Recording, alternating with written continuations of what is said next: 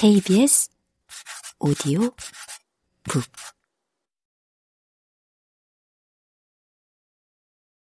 폭동이 있던 그날도 여느 때처럼 나는 새벽장을 보러 나섰다.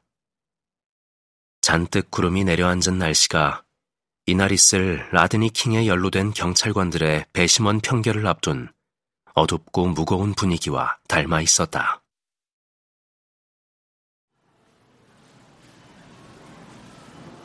도매상을 찾은 한인 마켓 업주들이 삼삼오오 모여서 두어 시간 앞으로 다가온 라드니 킹의 평결에 촉각을 세우고 있었다. 우리 상인들은 평결을 앞둔 며칠 전부터 흑인 커뮤니티의 분위기가 심상치 않다는 것을 느끼고 있었다. 여차하면 들고 일어날 기세로 흑인 커뮤니티가 벼르고 있는 분위기는 신문이나 방송이 아니더라도 이미 알고 있던 터였다. 도매상에 모인 상인들과 나는 이 긴장 속에서도 LA의 강력한 경찰력을 믿는 수밖에 없다는 결론을 내리고 헤어졌었다.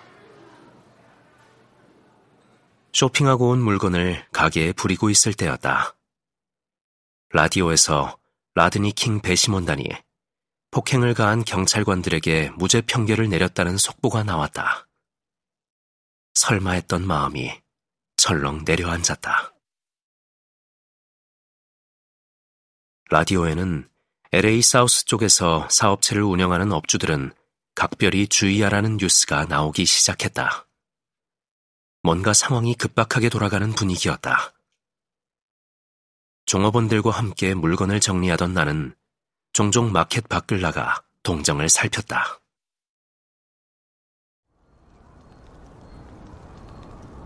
대로가 아닌 동네 길이라고는 해도 평소와는 달리 지나가는 차가 현저히 줄어 있었다. 구름이 낮게 내려앉은 거리는 을씨년스러웠고 검은 비닐봉지가 간간히 부는 바람에 낮게 떠서 날리고 있었다. 시위나 폭동을 경험해보지 못한 나는 그래도 미국이라는 거대한 나라의 치안을 담당하는 공권력을 믿고 싶었다. 잔, TV 켜봐. 놀맨디에서 사고가 터졌어. 동네 주민인 페드로가 달려와서 다급하게 말했다.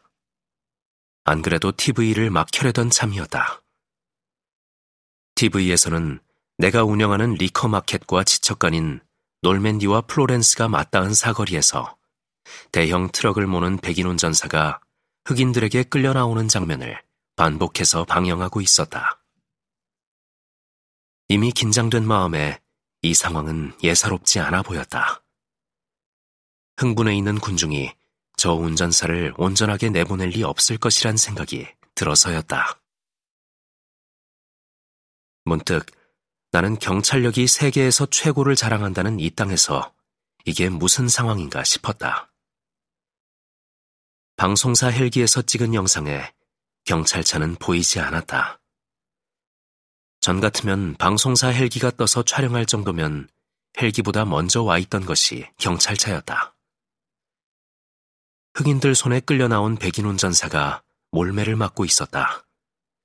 백주 대로에서 시민이 폭행당하는데도 경찰이나 구급차가 보이지 않는다는 것은 상상하기 어려운 일이었다.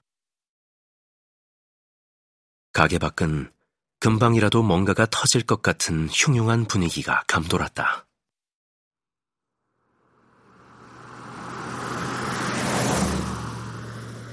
어디를 가는지 모를 젊은 흑인이 가득 찬 승용차가 빠른 속도로 거리를 질주하는 것이 덜어 보였을 뿐 일반 차량의 통행은 보이지 않았다.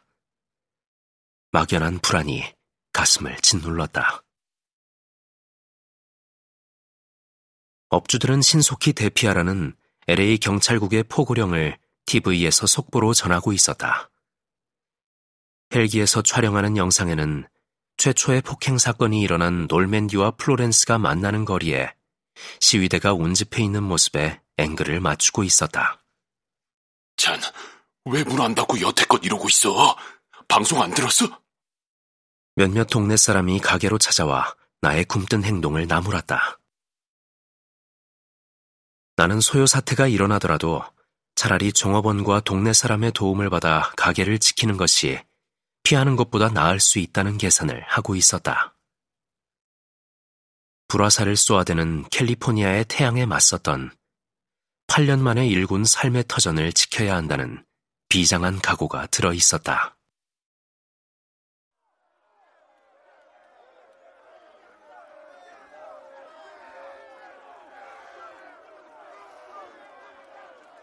갑자기 물이 지어 떠드는 소리가 들렸다.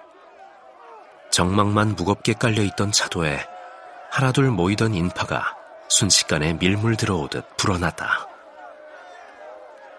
그때까지 가게에 머물며 사태를 살피던 흑인 종업원인 게리와 엘살바도르인 까롤로스가 겁에 질린 듯 가게 문 닫기를 재촉했다.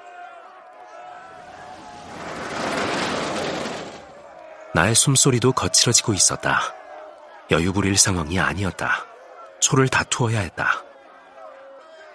순식간에 군중으로 변한 인파에서 분노에 찬 구호가 악다구니처럼 들렸다. 쳐들어가자 배벌리로. 더러는 누런 박스를 뜯어 엉성하게 매직펜으로 배벌리로 가자는 선동글을 적은 피켓을 들고 고함을 질렀다. 그때까지만 해도 시위의 대상은 백인을 향한 것이라고 나는 생각했다. LA 서쪽에 위치한 베벌리 힐즈와 헐리우드 지역은 상류층인 백인이 사는 지역이다. 그곳은 흑인들에겐 상대적 열등감을 느끼게 했던 질시의 땅이었다. 흑인들은 그쪽을 염두에 두고 있는 것으로 보였다. 가게를 지키려던 마음도 엄습해오는 공포와 현실적인 상황을 이겨내지 못했다. 황급히 가게 문을 닫고 차에 올랐다. 차도에 들어찬 인파로 차가 앞으로 나갈 수가 없었다.